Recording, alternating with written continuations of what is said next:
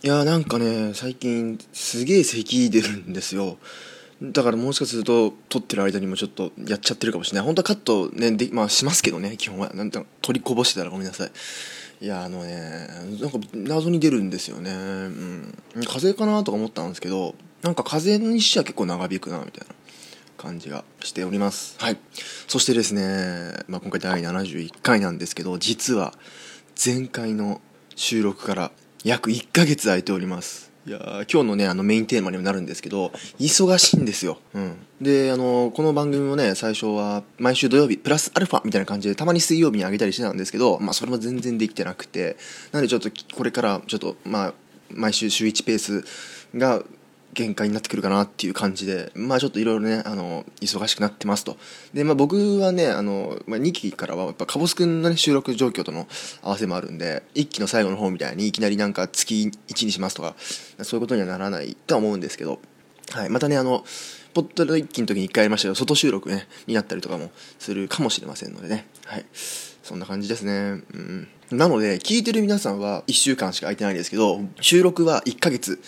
経ってるっていうね謎のタイムラグがありますけどまあそういうとこありますよねポッドキャストなんでね。てなわけでいきましょうか。今回はですねちょっとコーナー盛りだくさんなんでもうメインコーナーえとかね、まあ、あの動画とかもしかしたらカボクス君の戦果も入りますよね。で、まあ、さらに今回はちょっと曲もね流そうかなと思ってますのでそういったお知らせもありますのでぜひ最後まで楽しんでください。ポットレのポットレのポットレのポットレのポットレのポットレのキャスト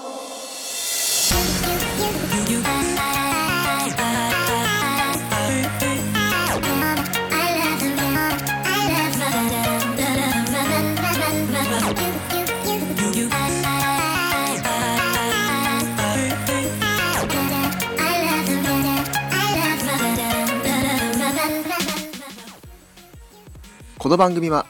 ニュース音楽ボイスブログなどさまざまなテーマでゆるく雑談していく番組です。皆様の感想をお待ちしております。詳細は番組の最後もしくは番組のホームページをチェックしてみてください。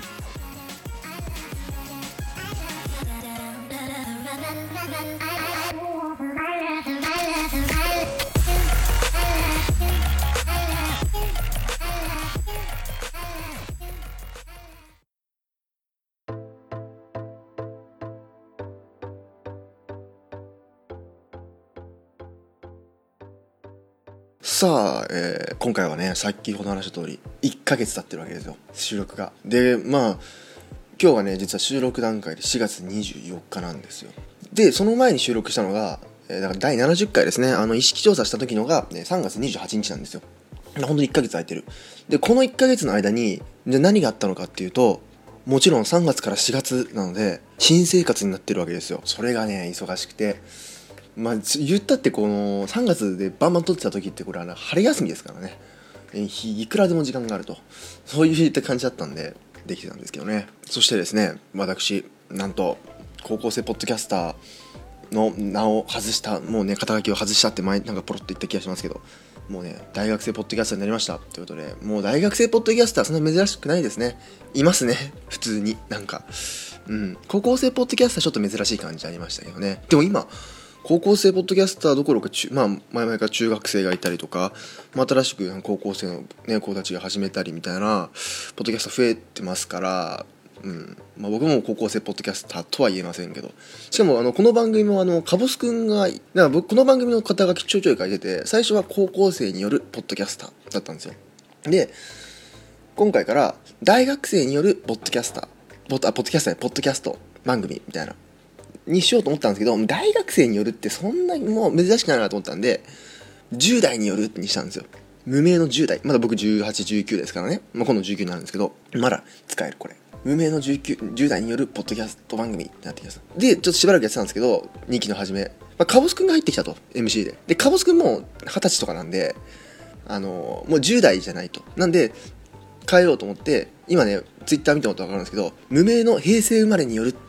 そういうあの肩書きになってるのであのポッドキャストねポッドレのキャストあの無名の平成生まれによる番組なんでね皆さんぜひ拡散してほしいんですけどね。まあそんな感じの肩書きでどんどんあの、ポッド、私の肩書きも、あの、ポッドキャストの番組の肩書きも、えー変わっているわけなんですけど、まあ皆さんもね、こう4月に入って入学したりだとか、入社したりだとか、まあいろんな環境の変化が、えーあると思うんですよね。で、まあ僕は何が変わったか。やっぱね、大学に入って、まあ最初の方は、まあ説明会ばっかりですよ。行っても毎日説明聞いて帰ってくるだけみたいなのが1週間ぐらいあって、で、まあその、その間にね、こう、じゃあどの授業を取ろうかみたいな。僕普通の4年生の大学ですけど、専門学校とかじゃないんですけど、どの授業を取ろうかみたいな。やって、そういうのやって、まあもう授業とか始まって、みたいな。で、あの、僕バイト始めたんですよね。いや、今までやってなかったのかっていう感じなんですけど、あの、僕のバイト遍歴をね、語りますとね、高1と高2の冬休みに郵便局あるじゃないですか。あれで、あの、年賀状の仕分けのバイトやってたんですよ、僕実は。これ話してないと思うんですけど、多分。短期なんでね、冬休みの間だけ。まあ、高校生だったんで、あの、高校生は学校バイト禁止だったんで、だし、別に、まあ、部活もや,、まあ、やってたっていうか、そんなにあの、運動部とかじゃないですけど、まあ、別にその、やる必要は特になかったわけですよ。まあ、やってもお小遣い稼ぐくらいでしかないみたいなね。なんで特にその長期でね入るみたいなことはしてなかったんですけどまあその短期だけはねやってて。で今僕大学生になって、まあ、別にバイトもできるようになったんであの、まあ、始めたんですよ。で基本的に僕は大学がまあ日によってはこう、まあ、6時とかね18時とかまであるわけなんでそのあまり夕方はちょっと入入れないというかまあサークル系の活動とかもあるかもしれないしみたいな。なんで僕結構夜遅く入ってるんですよバイト。なんでねこう、まあ別にそれがあるからといって、僕夜にポッドキャスト撮ってないんで、まあ関係ないんですけど、その編集面ですよね。やっぱ夜編集するのはできないと。収録は別に僕いつもなんかあの、家で昼間の方、どっちかというと休日の昼間にやってるんで、収録は基本。なんであの、あんま収録面では問題ないんですけど、編集面が問題があって、今あんまり出せてない。あと取りだめがどんどんなくなってきたっていうね。3月に死ぬほど食べたやつが1ヶ月で在庫切れになったんでね。そういうのもありますけどそんな感じでそうですねあとねもう僕あの良かったのはね大学実は僕都心から外れてるんですよ大学が。東京ですけどね。ちょっと都心のキャンパスじゃなくてちょっと都心部から離れた方のキャンパスに行ってるんですよ。なんで朝通勤ラッシュに巻き込まれない。でもこれ実は高校の時も同じで僕高校も都心に出る高校じゃなくて都心からちょっと離れた高校に行ってたんですよ。なんで僕はあの通学で通勤ラッシュに巻き込まれて大変な思いとかあんましたことないんですよね。別に通勤ラッシュの時に電車乗ったことありますけどあんまりねないんですよ。あとねあのー学食が多かったりとかねなんかいろんな学食入ってます。あのチェーン店のお店もなんか入ってたりとか。これもまなんか毎日違うもの食べても面白いなみたいな。こう全部制覇するの大変だなみたいなくらい。まあ皆さんもねあのリスナーの方も大学行ってる方もいれば行ってない方もいると思いますしね。まあそれぞれだと思うんですけどどうだったでしょうかね。うん。とかまあなんか設備が揃ってたりとかいろいろありますよ。うん。そんな感じでですね。まあそういうことをやってると、えー忙しいポッドキャストが取れないっていうことになってくるわけですね。まああのポッドキャストにやってるとね大体リスナーさんの方はねあのお便りであの僕も書きますけどこうなんか無理のないペースで配信してくださいみたいなことをよく書いてもらう。ねあのもちろんありがたいんですけどまあね僕もあの無理をしようと思ってるわけじゃないんでね、えーなんで無理ないようにやってるのが今この週1っていう状態なわけですよね。まあねあの社会人の方がやってるポッドキャストだとねもうなんか1ヶ月に1回とかもう完全に不定期みたいなのもありますけど。そんな感じで忙しくなっちゃってるよっていうことですよね、うん、でもまあ4月ってそういう月ですよね。うん。まあ、これからゴールデンウィークがねあの始まったりするとまた取りだめできると思いますしそれこそ夏休み大学生長いですから夏休みにガンと取ったりも、まあ、できなくないんでね。そんな感じで、えーやっていこうと思いますのでね。はい。あとはそのこんなところでお知らせを言うのはあれなんですけど、えー、とずっと前からね、えー、とポットリの過去回が聞けない問題が、えー発生しておりますが解決方法が見つかりました、えー、と具体的にはですね、えワードプレスの,、まあ、あの過去一期の過去回はワードプレスのファイルマネージャーに、えアップロードして配信してたんですよ。でなんかそのそれが多分ちょっと異常が出てて聞けなくなってたと。なんであのもうこれから配信するのもそうですし、まあ、過去回のも全部そうなんですけどファイルは音声ファイルはシーサーブログ僕が前使ってたシーサーブログにアップしてでそこからリンクだけを、えーワードプレスに持ってくる形。ちょっと前にね、あのー同じワードプレスを使ってるオルネポさんとかあの僕がなんか一時ワードプレスのバグかなんかでポッドキャストを配信できなかった時があった。なんかファイルをワードプレスにアップロードできない時があったんですよね。なんかちょっと前に。その時に撮ってたそのワードさシーサーブログにファイルを置いてリンクだけこっちに持ってくるみたいな。その方法があって過去回の第1回から30回分をそその方法で入れ替えてみたんですよファイルを。そしたらリンクを入れ替えたら聞けるようになりましたので。でその方法で随時というか順番に、えっと、59回その、えー、ポットルの一気の分を全部、えー、シーサーブログにリンク差し替えようと思いますので今その差し替え作業中なんでえ全部終わったらまたお知らせしますけどなんで今はね1から30回ぐらいまでは聞けてると思いますのでえちょっと過去回が聞けなかったよっていう方はこれを機に、ね、ぜひ聞いてみてください。ということでねえー、なんでしょうかね俺ワードプレスよくわかんないんですけどもういいですよワードプレス、うん、別にシーサーブログにアップできますしね。うん。そのワードプレスはそのサイトとしての、えーまあ、サイトとしてね、使いますけど、ファイルはシーサーにあります。シーサーブログもなんかね、あの、配信してる方はわかると思うんですけど、なんかめちゃめちゃデザイン綺麗になってましたよね。まあ、そんな感じでやっていきたいと思いますので、皆様、よろしくお願いいたしますって感じですかね。まあもうちょっと大学の話とかしてもいいんですけど、何を話そうかな。完全に久しぶりの収録でぬるい感じになってますけど、やっぱね、この、今ね、めっちゃね大学やっぱその留学生とかたくさんいるんですよ。で僕の学科もなんか僕の学科あんまりそんな人数いなくて全部で百何十人ぐらいなんですけどその、まあ、なんか10人に1人ぐらいは留学生いるんですよ。まあそ中国から来た子とか韓国から来た子とかあとなんか東南アジアのなんか東南アジアのなんかどっかだったっけな。の辺りから来た留学生とか、え、いるんですよ。そのね、えっ、と、留学生がいて、ね、最初の説明会の日の帰りに、留学生の女の子がいまして、韓国から来た。で、僕あの、そのガイダンス受けてる時に、あの、席近かったんですよね。まあ、別に全然知り合いでも何でもないですけど。で、顔、なんとなく目に入ったから顔を覚えてたんですよ。で、その人が、えっと、帰り、帰る時に、まあ、僕もまだその大学始まったばっかり友達全然できてないですから、まあ、一人で帰ってたわけですよで一人で帰ってた時に駅のなんか前ですっごいうろうろキョロキョロしてたんですよでああなんかあの人いたなと思って。声かけたんですよ。なんか困ってるんですか？みたいな。したらその定期券の買い方が分かんないと。韓国人の子だったんですけど。時期定期券かパスモパスモにあのくっつける定期券のどっちがいいか分からんみたいな。でまあパスもね、まあ、韓国から来たばっかりですし持ってないって言うからだったら時期定期券買えばいいんじゃないの？みたいな。つってあのなんか申請の仕方を教えていただいて、まあ、結局なんかパスモにしてたんですけどあの新しく作ってねパスモも。でなんかねそういうそういうなんか留学生との交流がまああの向こう日本語喋れてるから留学来てるんでねあの別に僕は韓国語で話しかけたとかそういうことではないんですけどまあねなんかそういうこともありましてそういうのもなんか留学生がたくさんいるのもなんかその大学ならではかなっていう感じがしますね。という感じで、えー、まあこれからまあまあ始まったばっかなんでね、えー、まあいろいろなんかお話面白いことあったりとかね行事とかあればまた、えー、高校の時まあ高校の時もね文化祭のボイスブログとかやりましたけど、まあ、そんな感じで、えー、ボイスブログにねしていこうかなと思いますのでまあ皆さんね新生活、えー、僕とはもう同い年の方で、えー、今年から大学入ったよとか今年から高校入ったよとか今年から社会人だよっていう方ね、ぜひぜひ、えー、乗り越えてね4月もう4月これ配信終わりますけど4月配信する時はね5月ですけどまあね新しい環境頑張っていきましょう。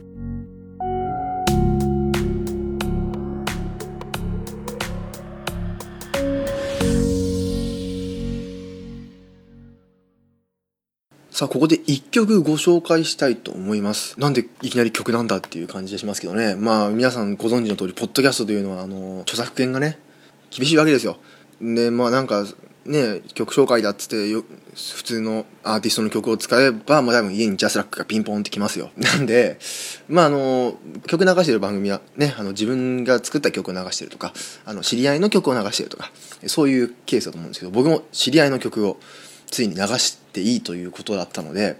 今回ちょっとポットで初、えー、曲を流したいと思います、まあ、皆さんねいろんな曲流してる番組ありますよ他にも、まあ、今回、えー、僕流したいのはラップの曲ですね。ヒップホップの曲です。はい。やっぱ僕この番組はやっぱそのヒップホップ集がするでしょ？BGM とか、うん、僕が好きだからですよああいう系を選んでるのは。はい。ということで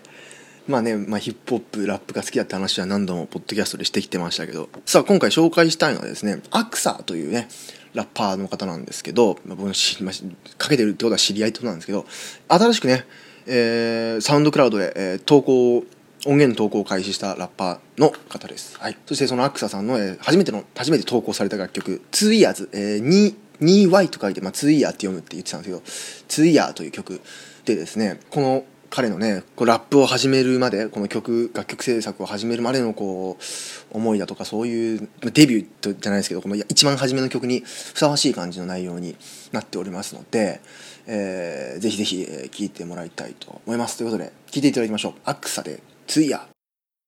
草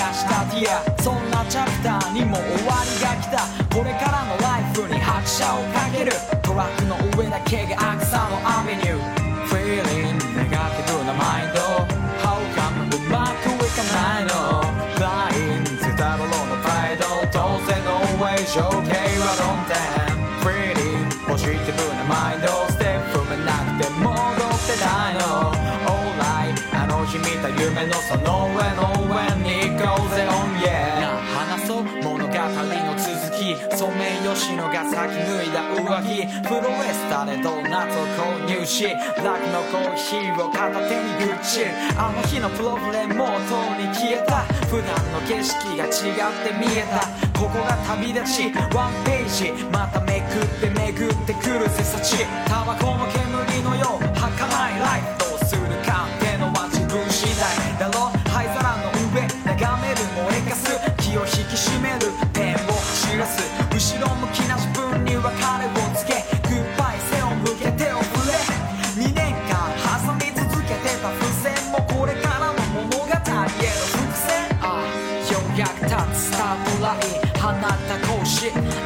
開き止まってた時計の針となんでをあの日にあかんで Oh do yeah 超えて take over そりた面でじゃゲームオーバー見たことのない明日を迎えるトラックの上だけがアクサのさあ聴いていただいているのはアクサの2 Years です。トラックもねあのいいですしこうトラックに合ってるこのラップもねかっこいいですよね、まあ、サビのとかね全部自分で作ってなんかなかなかこういうヒップホップの曲やるとこう、まあ、ラップはね好きだからかけてもこうなんかサビをどうするかみたいなねところはやっぱ難しい。それはやっぱセンスだと思うんですけどね。ということでこのアクサさんねあのサンドクラウドに、えー楽曲投稿を始めましたので、えーぜひ皆さんフォローしてみてください。そしてこのアクサの2 years なんとポットレのキャスト5月からのエンディングテーマに決定いたしましたのでこれからエンディングでも流れていくのでね皆さんよろしくお願いします。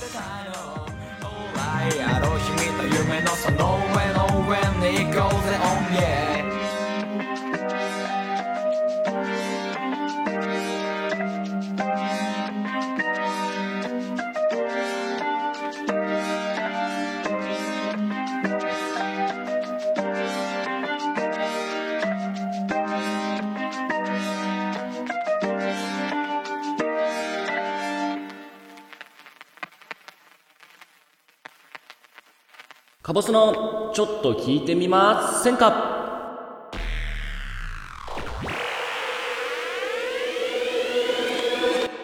こんにちは。前回、前々回と、えー NBA プレーオフ第1回戦のね、えー見どころといいますか、チームの、えー紹介をさせていただきましたが、あの、今日収録してるね、本日にはもう、プレイオフ第1回戦はもうほぼ終わってまして、あと2試合かな、ゲーム7が残ってるところで、えーおそらくこの収録が、えー皆様のお耳に届く頃には第1回戦が終わって第2回戦が始まってるカンファレンスセミファイナルが、えー始まってるところだと思います。NBA のお話はまたファイナルの時にできたらなと思っております。とまあこういう感じで、えーマニアックなお話とか、えー趣味のお話もねもうたびたびやらせていただきたいと思います。いっぱいあるんで本当にスポーツだけでもいっぱいあるんですよ。好きなねプロ野球とか、えーメジャーリーグベースボールもそうですし F1 とかね、えーちょっと問題が起こってる大相撲とかも、えー好きだったりしますし、まあ、特撮ヒーローとかね、えーアニメとかも結構好きだったりするので、えーそういう話もさせていただきたいと思います。それでは参りましょう。かぼすのちょっと聞いてみませんか？さあ、というわけで第7回目でございましょうか。カボスのちょっと聞いてみませんかでございます。皆様どうぞよろしくお願いいたします。ということで、今回早速ね、また趣味のお話。えー私、洋楽結構聞くんですけど、今日はその洋楽のお話をさせていただきたいと思います。ということで、今回皆様にご紹介させていただくアーティストの方は、ロジックさんです。ロジックさん知ってる人いるかな？うんどうだろうえっと大ヒットしてる曲でいくともう 2. 点何億回とか、えー YouTube で再生されている、えー若手のね、えーラッパーなんですけど、えーそんな彼のね、えー生い立ちの方をちょっとお話ししたいなと思うんですけどこれ僕の、えー覚えてる範囲なんですけど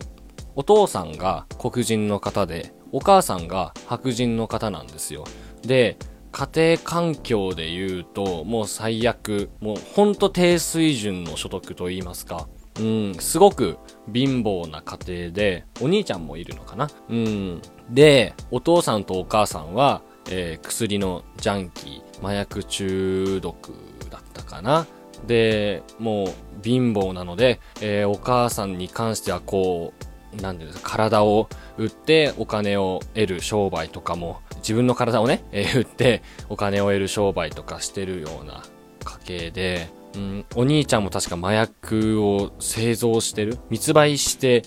たのかな、うん、そういう家庭環境で育った彼なんですけどもう本当にちっちゃい頃は自分の母親からですよ。自分の母親がすごいあの人種差別主義の方で自分の母親からこのブラックこのブラックってこうこのニガーがみたいなね感じで、えー人種差別を、えー受けて育ってるんですよ。本当見た目からはね想像つかないぐらい結構ハードな幼少期を、えー過ごしている、えそんな彼なんですけどラップのスキルとかはもちろんすごいんですけど彼の書く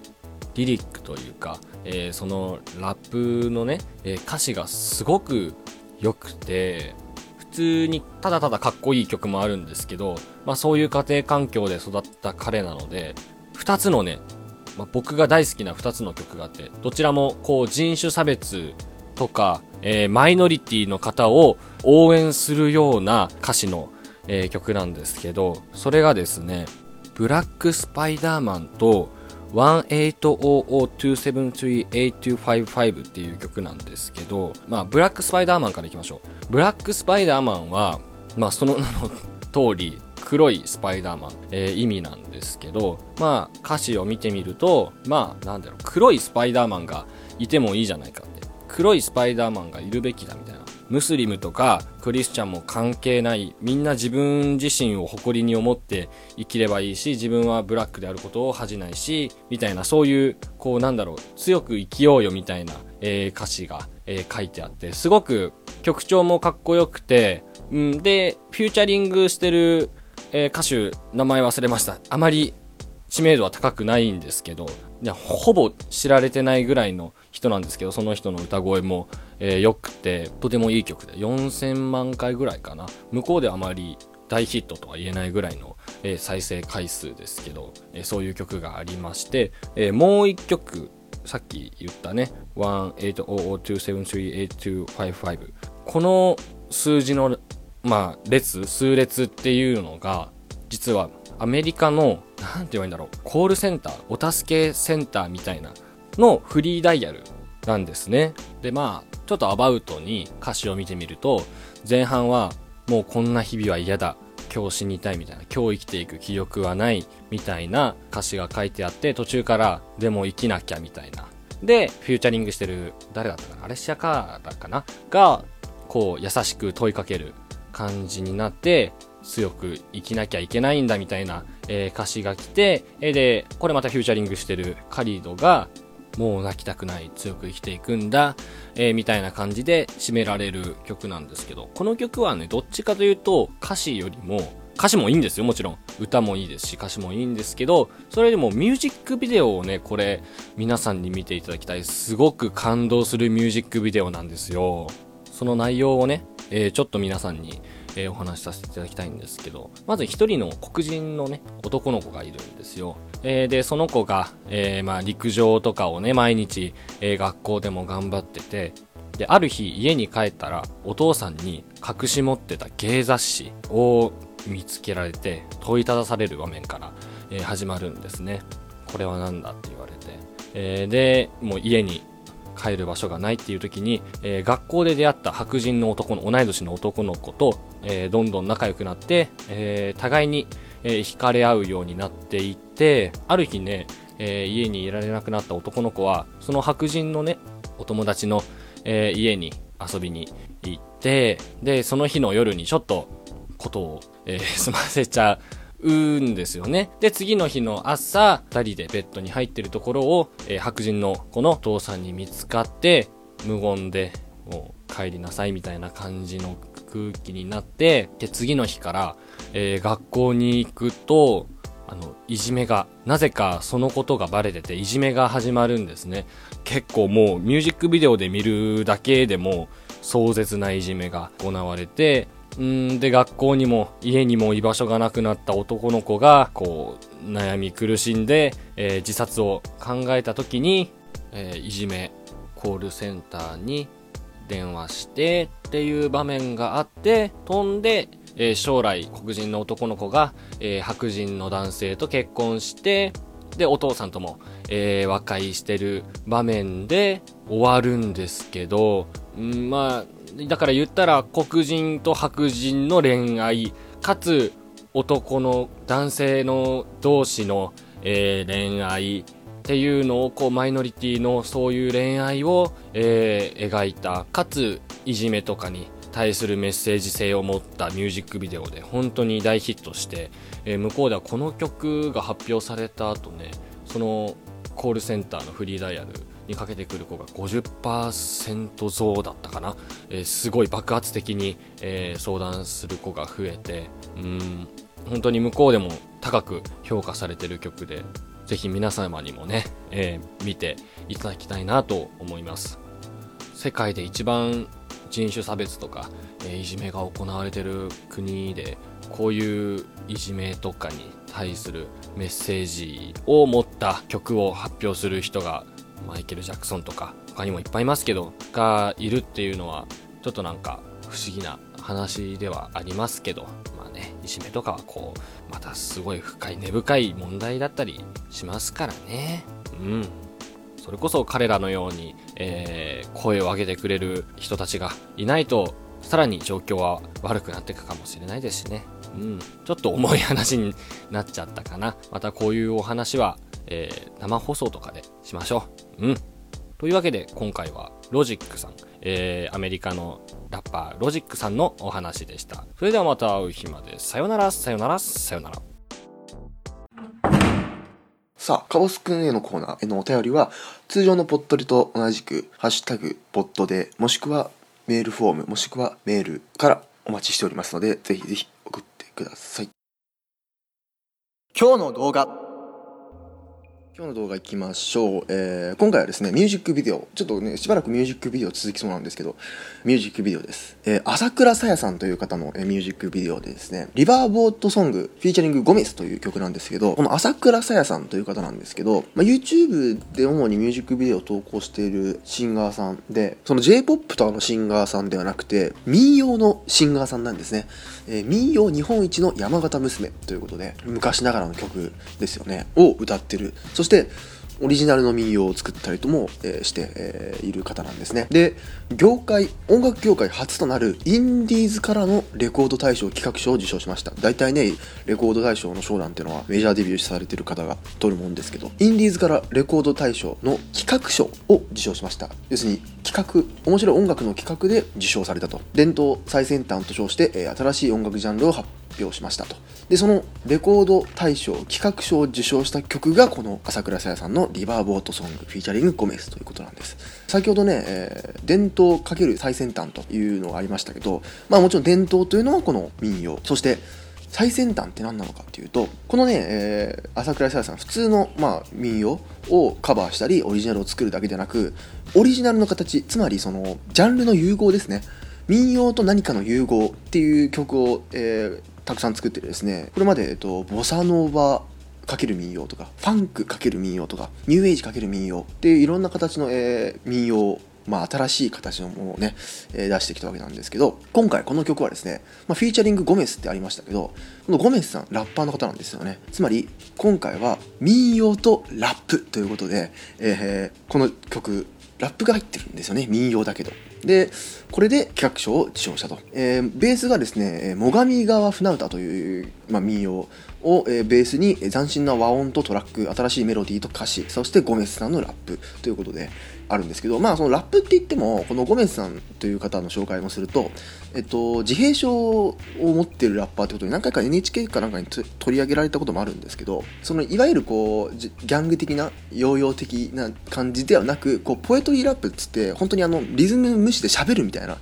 本当に語りみたいな感じのラップをする方なんですよね。なんでその韻を踏んですごいチェケラッチョ的な感じではないんですけどあのリバーボートソングフィーチャリングゴメスの、えーいう曲ですね、はい、朝倉さやさんの、はい。まああの新しいジャンルっていうことなんで最初聞くとなんかん？なんか違和感みたいな感じ。うん僕最初思ったんですけど、まあ、なんかこの企画としてねやっぱすごいなと。まああのよく本当はね交わらないですよね。基本的に民謡と、まあ、ラップとかね。ですけどなんかここまでこう、ね、企画としてこうすごいちゃんと曲になってるっていうのがまずそもそもがすごいなっていう感じがあるのであのぜひ聴いてみてください。これは2015年ぐらいに出た曲ですけどね。はい、えー今回は朝倉さやさんの、えーリバーボートソングフィーチャリングゴメスです。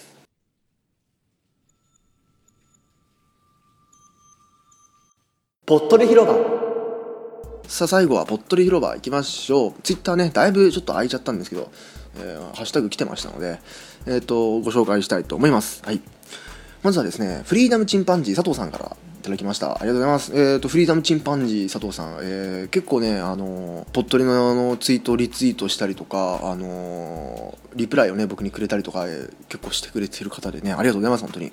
えーこれ花粉症の季節で大活躍してます。効果は約4時間。マスクと同じ程度には効果ありです。ぽっとりのキャストでも取り上げられてましたね。ということで例のいい肌ですよ。いい肌。まだ、まあ、もうそろそろ花粉症終わるかな。わかんない。けどまだ使ってますよ僕は。うん。ギリギリのギリまで使いますよ僕は。いい肌ね。皆さん買いましたか？使いましたか？ね。どうでしたか？使ってない方はねまだまだありますから。買っといてください。いい肌。効きますよこれ。効果は約4時間です、はい。まあ、4時間持てばね、まあ、大体大丈夫でしょう。うん。まあ4時間以上出る方はその持っていけばいいですからねスプレーね。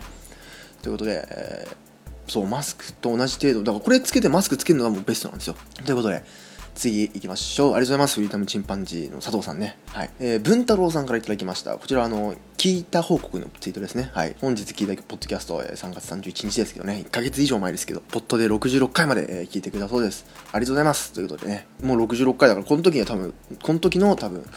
えー最新回まで聞いてもらってますね。本当に。ありがとうございます。ということで次行きましょう。しのちゃんさんからいただきました。これもしのちゃんさん前も、えーもらいましたね。こちらもえっと聞いたというかあのいろんな番組のが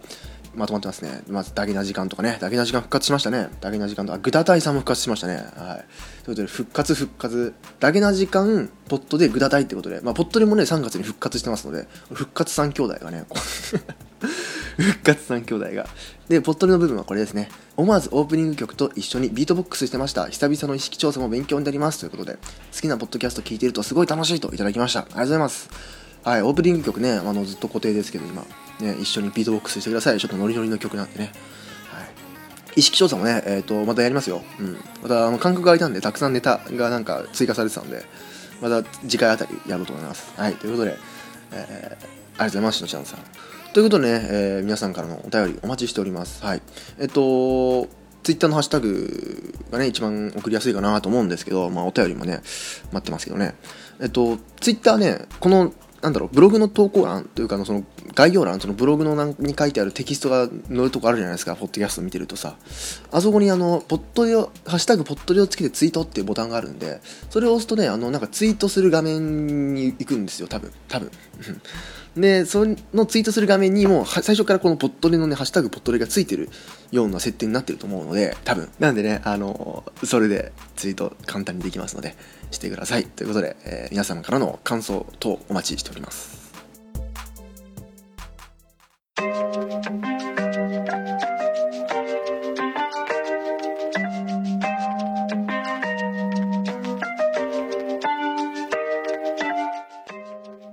というわけでいかがだったでしょうかね。これは大変ですよ。もう忙しくて。まあまあでも、あのーポトリ自体は楽しんでね、えー続けますけどね、もちろん。まあ、皆さんのこの新生活の忙しさとかね、あの、環境変わった方いましたら、いろいろ、えーお便りかなんかで教えてほしいところで。そして、まあ、動画も紹介しましたし、今回曲も流しました。多分、エンディングテーマはまたさっきの曲なんですけど、もろもろ皆さんからのお便りお待ちしておりますので、ぜひぜひ送ってください。この番組では皆様からのご意見、ご感想を募集しています。Google フォームまたはメールから送ってください。匿名希望の方はショートメッセージサービスサラハを開設しているのでそこから送ってください。メールアドレスは saturday.podcast.gmail.com ツイッターは @poddode ハッシュタグはハッシュタグポットでです。ハッシュタグツイートもお待ちしております。その他細かい詳細はポットリのキャストホームページをご覧ください。それでは皆さんまたお会いしましょう。では。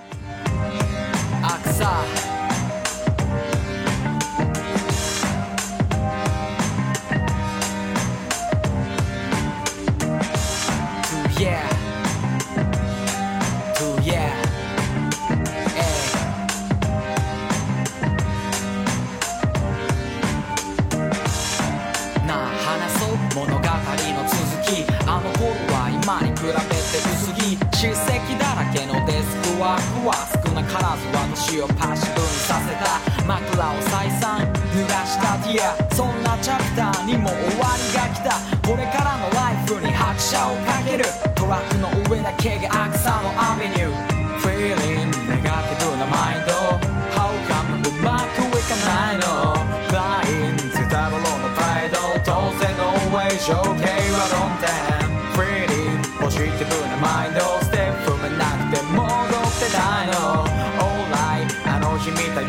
So Nova